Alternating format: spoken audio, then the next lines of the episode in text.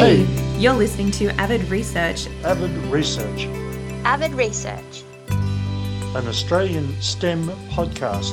where we answer the questions you never quite got around to asking. Thanks so much for joining us again. I'm your host, Amelia, and today we have a super cool guest on the show. We have Jielai, who is an astronomy researcher at Swinburne University. Welcome to the show, Jielai. Hello, Amelia. It's my pleasure to be here. Thanks so much for coming. And we're going to start with a nice, easy question What is your job? My job is astronomy research. So I study galaxies and stars and explosions and try and figure out what's going on with them. That sounds like a pretty cool job. Pretty fun. I'm guessing you might enjoy it a little bit. Can you tell us a little bit about kind of how you do that work? hmm Part of it is similar to what everybody might imagine an astronomer does. So we do use telescopes. And I take use these telescopes and take pictures of galaxies and stars and the universe. But telescopes, there's actually many different types. So they're the ones that most people would be familiar with that produce pictures, and the pictures just look a lot clearer than what you might see in the night sky. But there are all sorts of different telescopes too. Like there are radio telescopes where the signal that comes out is an electrical signal, and you don't get a picture until you use really complicated software on it. Um, there's also gamma ray telescopes and uh, UV telescopes and all sorts of different ones that produce different types of data. And then I study these uh, these data that's collected with the different telescopes to figure out what's going on in the universe. Is there a specific type of telescope that you focus on? Or do you like focus on a specific thing in space and then use all the different telescopes? Yeah, the second one.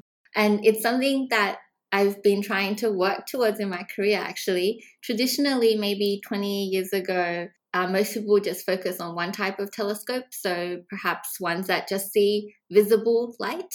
Some of you might have heard about this thing called the electromagnetic spectrum.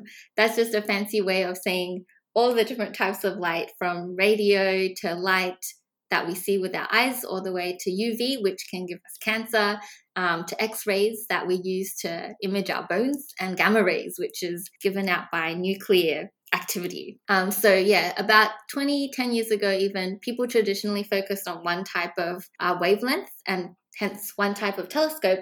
But these days, more and more people are focusing on the second option that you said, Amelia, which is study one type of phenomena like galaxies or explosions, but use all the different wavelengths. And this is actually really, really cool because imagine you go to a doctor and they're like, I can only give you an ultrasound, but really you need an ultrasound and an MRI and an X ray to figure out what's wrong with you. Um, so astronomers are catching up.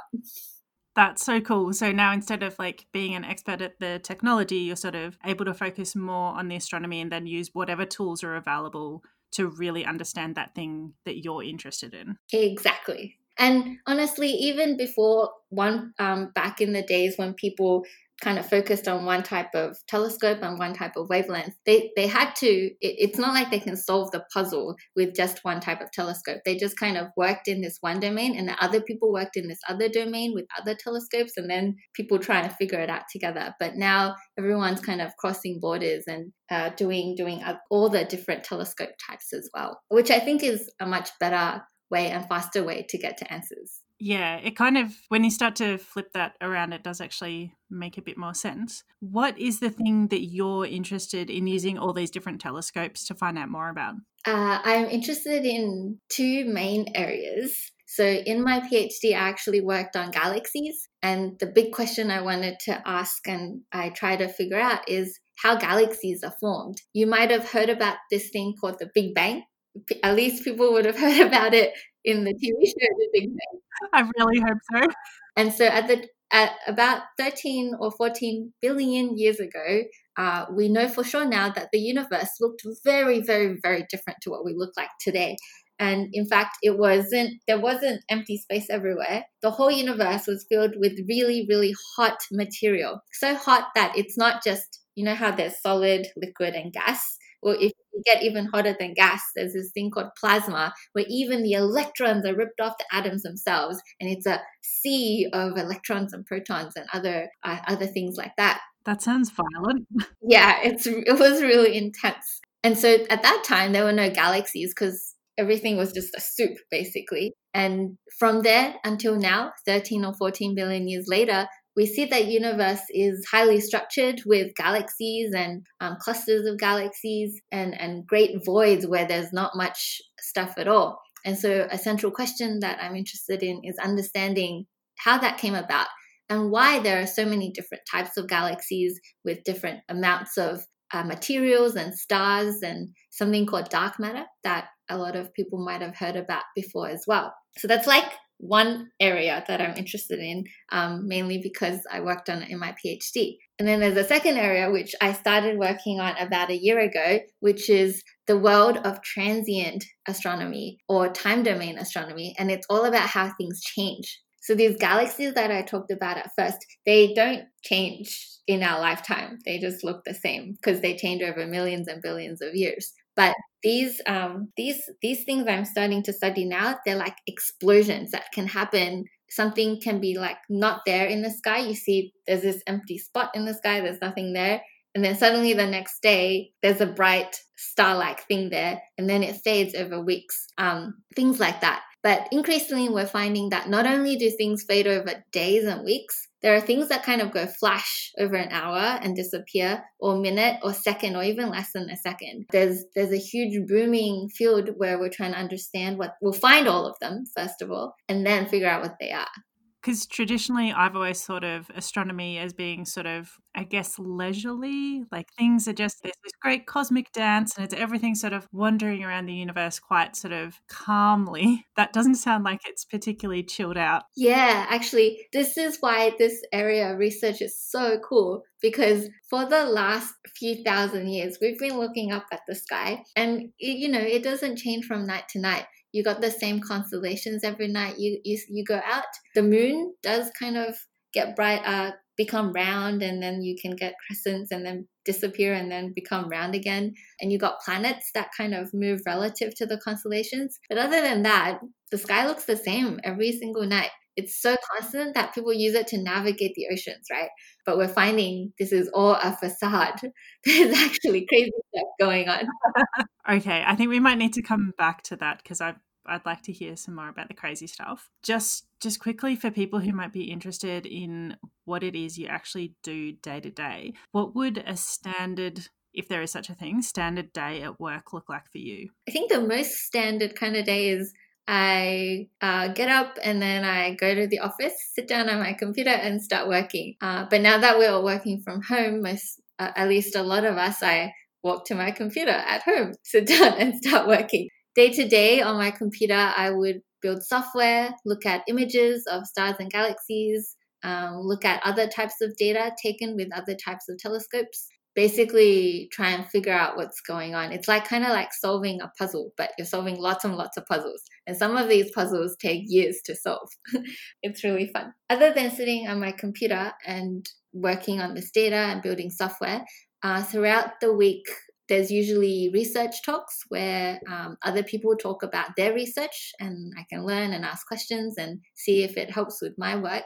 There's socializing with other researchers, which is always really fun. And there's research meetings for people in that work on similar research areas to me or are in my research group. That's kind of a typical day. But there, we also get atypical days as well, if that's something you think the listeners would be interested in. Definitely. I think it's good to hear about the standard, like sit at your computer, write emails, write probably grant applications, that sort of stuff. But it's also good to hear about like the anomalous days. Yeah. And I think the anomalous days not gonna lie, I like writing the software and my t- typical day as well, solving puzzles and all of that. But the atypical and, and anomalous days are super, super cool. So some examples are uh, we could travel to go to a conference where we meet loads of people working on the same research area. We get super excited about the results. We share our results. Then there's the atypical days where we use a telescope to observe, and that can happen at strange hours of the night depending on where the telescope is. So, if you have a telescope that needs to take pictures of the night sky in Hawaii, then you need to be awake um, during Hawaii nighttime to operate the telescope and take data. So those those kinds of atypical things are super super fun. Just a quick question: Are you focusing on a specific area of space? or like can it just is it everywhere or you pointed in like a specific direction? Mm-hmm. That's a really, really good question, and actually really tricky to answer depending on what you're trying to study. If you're studying um, galaxies or something, you might be um, interested in mapping out galaxies within a certain distance. And so galaxies within a certain distance can be all around, but you, you, you kind of, because of other people having observed galaxies before, you know where they are. And so you know where to point. But when it comes to the study of time domain astronomy, looking at explosions and bursts that appear and disappear, you don't really know where to where to look. The ideal thing would be to look everywhere all the time with every telescope. But of course, we don't have those kinds of resources. Even if we point every single telescope at the sky at the all the time, we still don't cover the whole entire sky all the time. Something that we're interested in, in studying, which I'm interested in studying, are explosions that happen outside of our galaxy. Then you want to point in strategic areas of the sky where there are not a lot of stars in our galaxy, blocking the view of things outside of our galaxy. Um, and then we just kind of look at that area and, and wait for things to explode. So you mentioned earlier when we were talking about your sort of like the the fun I guess the the extra fun days at work. There's going to conferences and then using the telescopes to look at things. Is that all stuff you're able to do remotely now as well? Like it sounds like you don't actually need to be in Hawaii to be controlling this telescope. Yeah, a lot of um, telescope facilities have basically created software or used software to allow people to remotely observe from home. And so actually last week and the week before i was observing with a bunch of different telescopes around the world and we meet along with my group research group. We were all doing that from our homes. And so this is something that's actually quite recent. And there are telescopes where this is not possible and so they can't be used if people can't go there in person. And because of covid-19 actually lots of telescopes are not maintained properly and so they're not even online this year. Oh that's a shame I'm stoked that some of them are working, but Yep. Yeah, it, it is a shame. One of the main ones we were hoping to use last week uh, is wasn't online yet, and this one is in Chile, uh, in South America. But and so we couldn't use it. And leading up to this observing period, we had to do a lot of work to try and figure out what other teles- telescopes we can use. You also mentioned earlier that you are making the software. Can you tell us a little bit about the software that you're using or creating? Mm-hmm. The software that we create has to be specific for the type of data and in other words like the which telescopes data that we're analyzing um, for example let's the one that's probably most familiar to people are basically pictures taken with visible wavelength telescopes and for those ones they're all the all the data are pictures and so my software would read in the picture pixel by pixel and do things like figure out where all the stars and where all the galaxies are, figure out how bright they are. And then we might have many, many exposures taken maybe every minute, let's say. Uh, and so then there would be software to monitor the brightness of these stars and galaxies over time. So every minute, how does it change? Um, so it does things like that and allows us to identify things that are changing once we find things that are changing, then there's even more software to figure out how is it changing? Is it changing brightness, color? Um, and then we kind of bring in all the other wavelength data as well. That's so cool. I don't think I'd realized how techy astronomy had gotten. yeah, yeah, it is really, really cool. Um, I can't imagine doing this without software because back in the days when there people had data on photographic plates, uh, you just you, you have to go in a room, look at this physical picture, photo, and then figure out how bright things are one by one without software being able to automatically get at all the stars. That sounds like so much work. I don't understand how people could have done their PhDs in three years. I do my PhD. I did my PhD in five years in North America. That's how long they take. But it'd take you a whole year just to look at all your data, whereas it takes me two weeks after I write the software to run it it might take like a few months to write the software, but you know, once it's written, you're done. I, I don't understand how people used to do it. Well, and how they used to do it accurately as well. Like when you've got a human analyzing empirical data, there's so many ways it can go wrong. Mm-hmm. Yeah. Some might argue that at least if a human is doing it, you, you don't get things very precise, but at least you don't get things completely wrong, like not accurate. Accuracy is, you know, how close you get to the answer, whereas precision is how good your how fine your ruler is when you measure it. So as a human, your your ruler can only be so fine because you know you have to hold a physical ruler. But at least your accuracy is pretty right because if you shifted the ruler, a human would know. But with software, a lot of things can accidentally go wrong. These are called bugs in the software. Uh, or virus, not virus, a bug in the software. And you just don't realize that it's measuring the wrong thing. So you can get a very precise answer of the wrong thing easily. Yeah, you need to do some pretty hardcore quality control. Program hasn't just gone off and it's it's doing really really well at the thing you told it to do, but you told it to do slightly the wrong thing. Yep, exactly that happens a lot. What are some of the skills that you need to be able to do your job? It sounds like it's there's quite a few things going on there. Mm-hmm. There's definitely a lot of coding skills that you would need. Uh, you need a little bit of math skills, but a lot less than what people might imagine. For example, I don't, the last time I had to do an integration was a couple of years ago, and mostly I used a lot of statistics and really simple maths. But I think one thing that people don't realize as a scientist is it's it's not just technical skills that you need to be a scientist. You also need skills um, like writing uh, and explaining your science so that you can properly exchange ideas and grow your ideas and come up with new ideas by talking with other people. You also need to be able to manage your own time. So, time management, project management. Other skills are being able to sit down and focus on something, yeah, basically sit down and focus on a problem and take a bite of it and never let go. Spontaneously asking questions because you just want to figure things out. Also, teamwork. So, a lot of things that are skills in every job basically that involves problem solving. And then you add coding and a little bit of maths into it as well.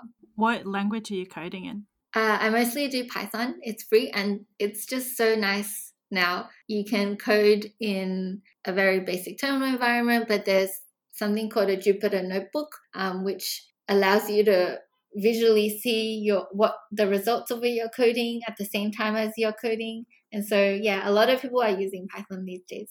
Yeah, that's good to hear. It's a very it's a quite a friendly language and it's super powerful as well. Yeah, and it's free. it's open source. Yeah, we're big fans of open source. Do you use Python?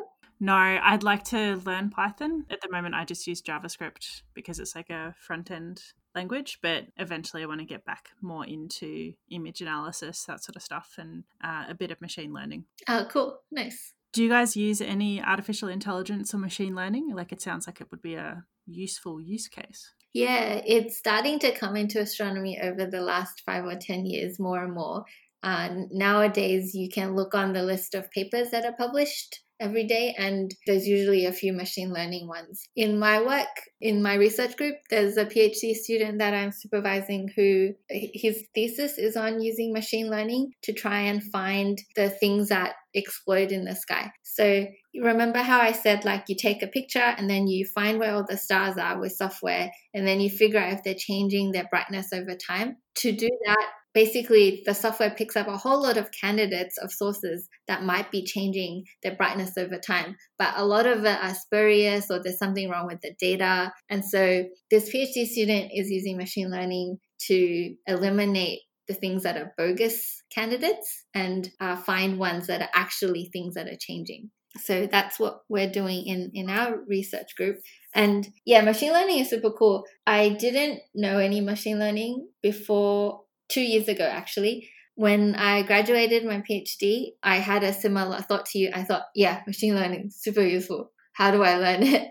and then I applied for this thing called a Schmidt Science Fellows program. It allowed me to take a year to do research in whatever area I want, wherever I want, and so I took that and decided to go to the UK and did research on fetal ultrasound using machine learning. So I learned a whole bunch of machine learning techniques that's applied to images, and now I'm applying it to astronomy. That sounds like a completely different direction to do some research in. Yeah, super different in, in content, but at least it still involves images which is the commonality. That's so cool. One of the things that I'm liking about the sound of this astronomy research is it sounds like there's a whole lot of open access to the data and that there's a lot of sharing internationally. Is that sort of like is that something that you experience? Is like people aren't kind of hoarding their data and not sharing it? Yeah. So one really really cool thing about astronomy is that we are forced to be super collaborative in order to push the frontiers of our science. And that's because in order to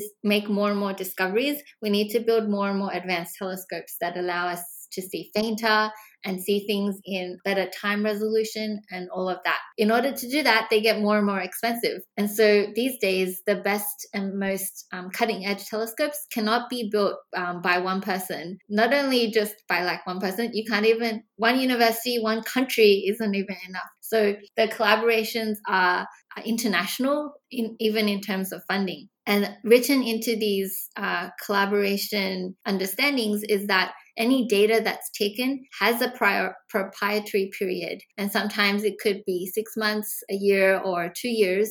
But after that, it's released to the public, public, and everybody has access to it.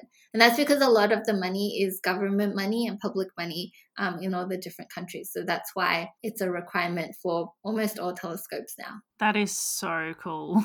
Yeah, it is pretty cool. So if you do want to, you know, start in astronomy, you just need an astronomer to point you to some data and you can start exploring. And as we've said already, Python's free. There's a whole lot of tutorials online. You can totally teach yourself to do this. Exactly. And not only Python tutorials, but tutorials on using Python for astronomy. That's cool. We need to find one of them for the show notes because. Yeah, I can give you a few links. That'd be awesome. How have you ended up in this job now? What is your path like from high school to, to now? Mm-hmm. Uh, in high school, I was like one of those kids that was interested in all sorts of random things. Um, before year 10, I wanted to be a politician, artist, recluse in some Chinese mountain studying martial arts, all sorts of things.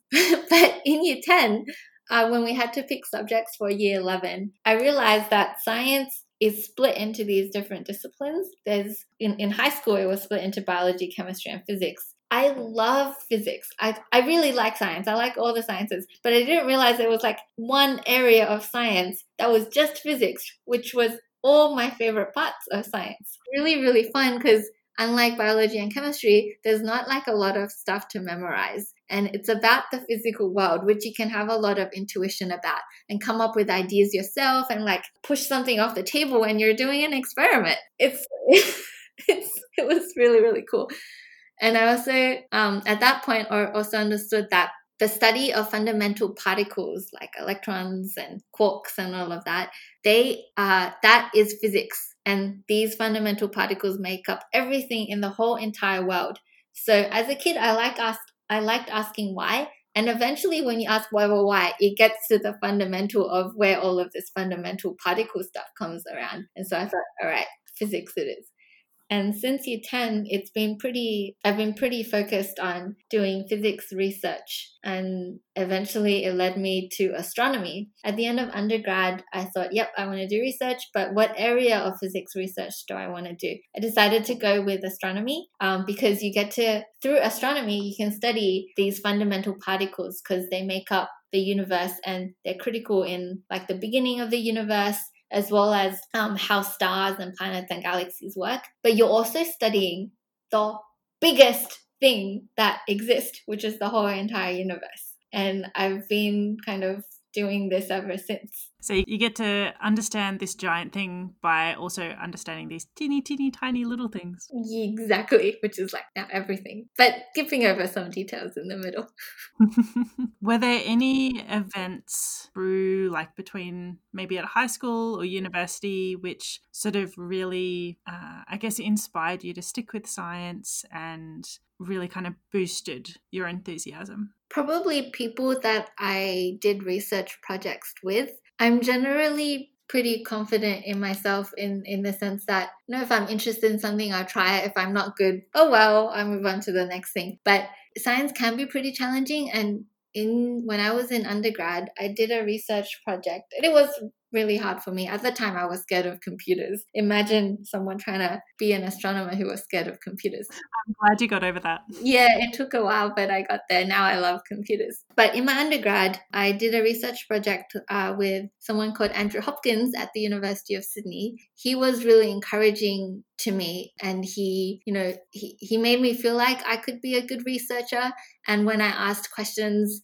about the work I was doing. Um, he encouraged them, and uh, so therefore, in in that area of research, I was actually able to veer in a direction which resulted from some questions I was asking, and that was really really fun. Even though I couldn't do a lot of stuff and things were confusing and I got lost and frustrated, it was really fun, and he he helped me feel like no, that's fine. That's just part of what science is, and I think it's really really important for any person going into research to get mentors like that because it's hard and most of the time you don't know what you're doing and having encouragement is super important. Yeah and having someone to help you learn how to navigate when you don't know what you're doing and when you you are barking up the wrong tree or you're completely lost how to navigate back onto a path where you're headed in the right direction again. Yeah exactly.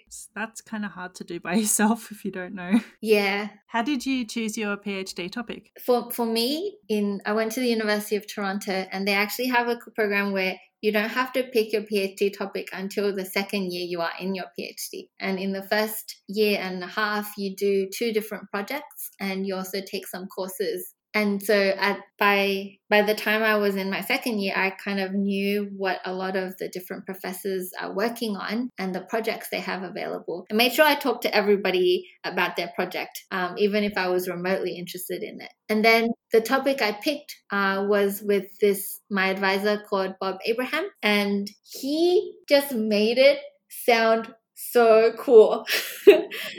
he explained to me that this project is pretty risky. Uh, it involved building this telescope to try and see the faintest galaxies and parts of galaxies and the faintest things in the universe. But he didn't know if it was going to work. But if it did work, then we'll see the universe in a way that we have never seen before. And I was like, wow, this is so cool. And he also explained to me his plan and why he thinks it worked. And he doesn't know if it will, but he thinks it will and he explained it to me. I thought that actually sounds very reasonable. Let's give it a go. What's the worst that can happen? Um, I just have to try a different project if it doesn't work out. Uh, and that's how I picked my project. Something risky and potentially very, very, very exciting. So high risk, but potentially really high reward. Exactly. That's really cool. What are the things that are really cool about your job and your work? Like what helps you get up in the morning, especially when you're working from home and it can be a bit easy to sort of get distracted? What helps keep you engaged? There's two main things, and I think,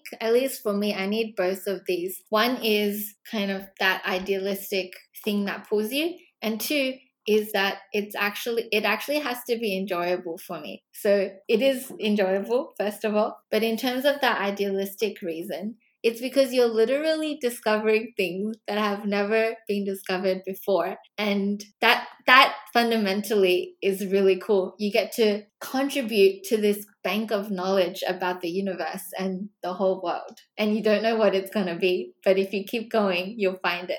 And you'll also be seeing things, like even if they're not necessarily in the visual spectrum, you're still seeing things that people have never seen before. Mm-hmm. Yeah, absolutely. Every time an explosion goes off, uh, it's it's you know you're the first person that sees it, and actually no one else will get to see it again because it's gone off and disappeared.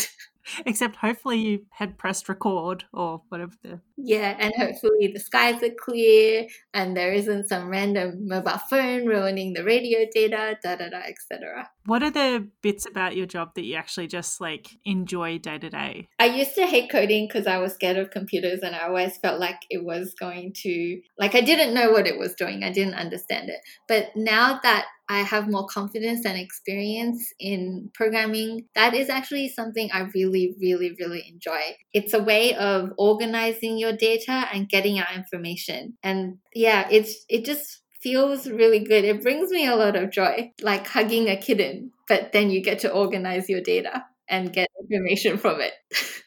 How did you get over your fear of the computers? Probably twofold again. One is you just keep doing it, even if you're like, I'm making mistakes. I don't know if this is right. And you just keep doing it, doing it, testing it, and finding that, yeah, it is, it is fun. What you're doing is fine. The way to check is to go back to the old days. You know how when we were earlier, we talked about photographic plates. Well, we don't have photographic plates, but we have the images themselves. And by opening up a picture, you can zoom in and see the pixels themselves. And so you can check if your program is doing what you want it to do with these pixels by literally adding it up and doing the maths yourself, pixel by pixel. So there's a lot of that. But the second part is again having people around me to explain to me um, how programs work, how to install things, and show me new ways of using programming languages that are better. Yeah, so experimentation, doing it, and having people around you to help. And just demystify it because, like, if you're working in the console or something for the first time, it's just like, where, where are all these things coming from and where does the program go to? And yeah, exactly. Demystifying is a huge part and the demystifying part i got a lot of help from from friends who are doing their phds at the same time in particular um, one of my friends who started his phd at the same time uh, he's a total whiz at computers and he's been playing with computers forever. And so he really helped demystify things for me. So good to hear. It really sounds like collaboration is a massive positive in your field. Yeah, 100%. This reminds me of a story. Um, when I was picking what to do for undergrad, I specifically remember my dad telling me, You shouldn't do science and engineering. You like talking to people. You're not going to enjoy sitting in a room by yourself doing science and engineering. And I thought, wow, dad, I'm going to ignore what you say because I like solving problems and asking questions. But now that I'm in the field, actually, there is loads of talking to people around you day to day but also conferences while you're observing you talk to the people at the telescope etc and so i'm getting uh, my i'm getting enough talking to people at the same time as playing around with data and solving puzzles. You're getting your social fix as well. Definitely I think like that's coming out in all the interviews is that science, tech, all that sort of thing. It's not just like you hiding in a room, like being a, a amazing genius all by yourself. It's really collaboration is where the genius is. Yeah, if I can, I don't know, high five you 10,000 times on that, I would. I'll take that. Thank you. all right. What's some advice you'd give a young person? Maybe they're at school and they listen to this and they're like, the stars are so cool, and they'd like to turn that interest into a career like you have. What is some advice you'd like to give them? Mm-hmm. First of all, if that's good that it starts with, oh, this sounds cool, because I think there are loads of jobs around the world, and you don't have to like 100% love your job all the time, but hopefully at least it starts from a place of that actually sounds pretty cool. I would advise you to try uh, and see what this research career is like. So listening to this podcast is a great idea to see, you know, how people work and what they do day to day. You can do work experience if you're still in high school. You can choose to do work experience at a research institution. For example, um, at where I work at the University of Swinburne, just last week there were 20 work experience students that joined us virtually. Wow. Yeah, and they get to um, talk to researchers, try a little project as well and talk to each other, get some advice. So that that's something you definitely should do.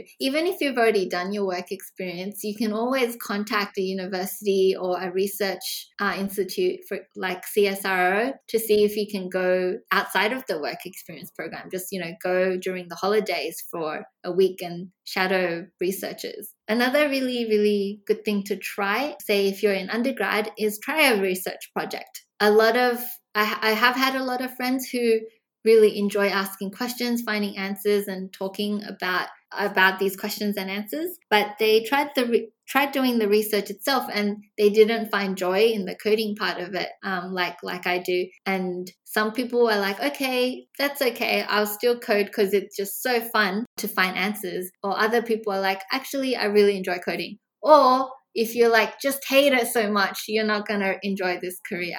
I guess to summarize, my advice is to give it a go and see if you really like it. And give it a go early as well. You can do this kind of stuff at high school. You don't have to wait till uni. Yeah, actually, we have some primary school students that join us on some of our observing runs and help us look through data. That's amazing. Yeah. So, you know, no, if you're interested, no matter how old you are, if you're three and you understand, we'll take you to come and have a look. If you're 70 or 80 or 100, that's cool too. I was actually about to ask that. Like, if you're a mature age person and let's say you've already got a career in something else, is there a way that they can get involved and help out outside of hours? So, in terms of if you have a career and you kind of want to do this on the weekends or at night times, then there's definitely definitely ways you can help. For example, there's something called Galaxy Zoo. It's a website or a project. And if you just search Galaxy Zoo on Google, you should be able to find it. And it's where astronomers, but also biologists and other scientists put their data onto the internet and you help them look through thousands of examples of their data and classify them or get information from them. The one of the first examples is uh, that's why it's called Galaxy Zoo. One of the first examples is that astronomers put up hundreds and thousands of pictures of galaxies and asked citizens to, or the general public, to classify them as spirals or elliptical galaxies and basically say what type of galaxy it is. It's very hard for a computer to automatically do this. These days, you can use machine learning, but even with machine learning, you need a set of labeled examples to begin with. This is called citizen science. And so that's how you can help even if you don't change your career. That's cool. And we'll link to Galaxy Zoo in the show notes as well. What about if someone was interested in switching up their career? They've they've done something else previously and now they're really interested in becoming an astronomer. One of the PhD students in my research group is actually a mature student. Uh, he's been an engineer his whole life and now he's doing his PhD. And so that's one way to do it. Um, you can, if you already have a technical background, you can apply to do a PhD. Uh, and then from there onwards, you can apply for research jobs and basically do all the things that I described today. Another one of my friends, actually, uh, she's a dentist and she's interested in changing fields to do physics research. Uh, we went to high school together and she loved physics. We were like physics Olympiad buddies when, when we were in high school. And so she wants to get back into it, even though right now she's a dentist and she's started doing a part time physics degree to, to try and do that. Wow, that's a massive career shift. Yeah, it is. But she's really enjoying it. That's so good. Well, that's the only way you could manage to have a career and do undergrad again as well. Is there anything that you'd like the general public to understand about your job? Like, are there maybe any misconceptions out there or sort of like misrepresentations in the media, anything like that, that, that you would like people to understand or know more about? Yeah, I think the biggest one we already talked about, and it's this idea of the sole genius that pushes forward the frontiers of science. That isn't how it works.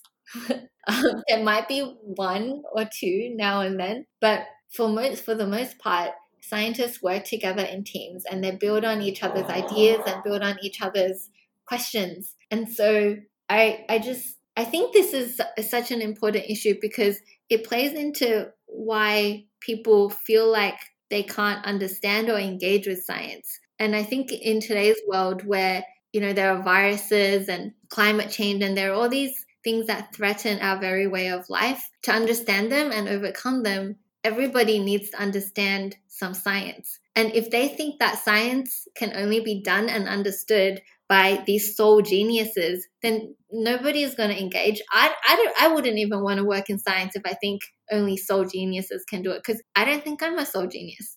And so I just hope that by listening to your podcast and people reading about science and learning more about how scientists work, they start to understand that it's just about I might have a little idea here. I talk to 10 people, it becomes a medium idea. I work on it for a little bit more and it becomes a really cool idea.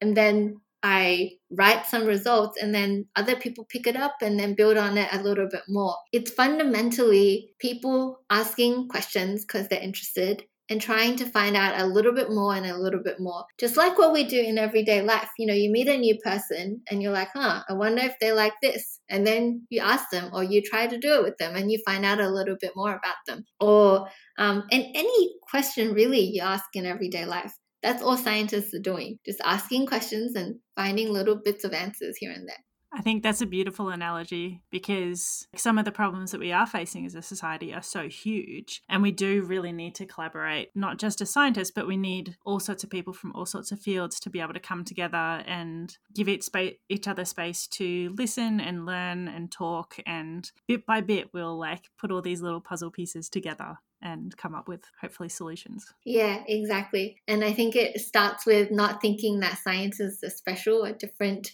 Uh, we're we're just normal people who like solving puzzles. Yeah, I think that's that's a really really important thing, and yeah, hopefully we can communicate that to some more to some people. Is there is there anything else you'd like to share before we wrap up? What, oh, one cool part of my job that I didn't get to talk about is not core to my job, but something I'm able to do because of the flexibility of being a researcher. I actually am the co director of this uh, summer school for undergraduate students in Africa, and it's called PASEA, a Pan African School for Emerging Astronomers. We run every two years, and uh, about 60 students attend every every time. Uh, they're undergraduate science and STEM, engineering, math students. It's a really cool program. So I want to give a shout out to that. And if people are interested in finding out more about it, maybe we can leave a link to our Twitter account or our website. Definitely. That sounds that sounds so cool. Can Jenna share a little bit about how this school came to be? Yeah, when I started my PhD, yeah, when I started my PhD, there were some people trying to start this summer school thing and they were asking around for volunteers to join a team. And so me and three other astronomers at the University of Toronto decided to get together, create a one week summer school for African students. And then I've just, yeah, been doing that ever since. This whole thing started not because we wanted to run a summer school in Africa, but because one of the people that started it, um, they went to a conference in China, I believe it was, and they met a Nigerian astronomer who were really excited about getting more people into astronomy in Nigeria. And they reached out and decided to start a collaboration. That's that's so cool. What kind of activities do you do with the students? Oh, and how old are the students? Yeah, so the students are probably in their 20s. So they're in undergrad, yeah, eh, maybe 19 to 25 or older if if they've had a break before their undergrad. So the, because these students aren't astronomers, the ones that attend are students that are interested in maybe doing astronomy, but maybe there aren't any courses for them to find out what astronomy is about. So all they know is that it's this cool thing where they study the universe. Um, so they come to the summer school to find out what exactly it is, learn more about the different areas of astronomy from um, solar system to stars, galaxies, and cosmology. And very, very importantly, um, as as we've been actually saying uh, this whole time we've been chatting, doing science is is about asking your own questions and doing your own investigation and feeling confident in veering into the unknown. That's just part of the process of science. And so at the summer school, we actually have our main activity lasts over two days. We show the students a bunch of pictures of Mars rovers and star clusters and galaxies and galaxy clusters, um, the moon and the sun. And then they ask their own questions. Any question is okay. And then they form groups of about four, pick a question together, and then answer it over two days without just looking it up on Google. And they, they have a lot of fun. They start answering, get really excited, and then for sure at some point in those two days, they get frustrated, leave the room, and be like, I give up. And then they'd come back together because usually the biggest frustration occurs right before a breakthrough. And then they're like, oh my God, this is so cool. I think we're getting somewhere. And eventually, at the end of two days, they always learn a lot about that question. It also sounds like they learn a huge amount about the scientific process as well, because that sounds like a any kind of scientific investigation, but in a teeny tiny nutshell. Yep, exactly. Uh, we we get quotes from the students to help us tell the world about our program. And one of my favorite quotes from the very first year that we ran the summer school is I didn't know I could ask my own questions and then answer my own questions. I feel like I might be able to be a scientist. And I heard that and I was like, OMG, this is the best. I feel like that encapsulates so much of what we've talked about. Like that's that's so cool. Yeah.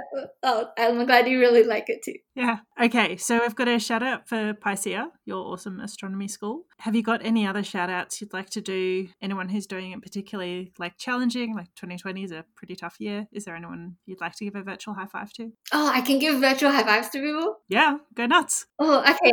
Um, I would like to give a virtual high five uh, to two of my best friends from my PhD. One is Stephen Janssens. So he's the one that helped me through all the crazy mystery code and computer stuff. And uh, my other best friend from my PhD, which is Heidi White. And she is, you go to her with any problem and she always helps you talk through it and help you come up with your own solution and figure out what to do and then feel like everything is okay. So they're like two people I would like to say hi to. That is, that's so awesome. They sound like great people to have done your PhD with. Yes, I got really lucky. But okay, I guess I can say I got really lucky, but I bet that just, you know, every single human being is awesome. You just gotta get to know them a little bit. And those two are my human beings from from my PhD. That's so wonderful. Thank you so much for sharing. And with that, I think we might have to wrap it up. So thank you so much for coming on the show. It's been fantastic talking to you.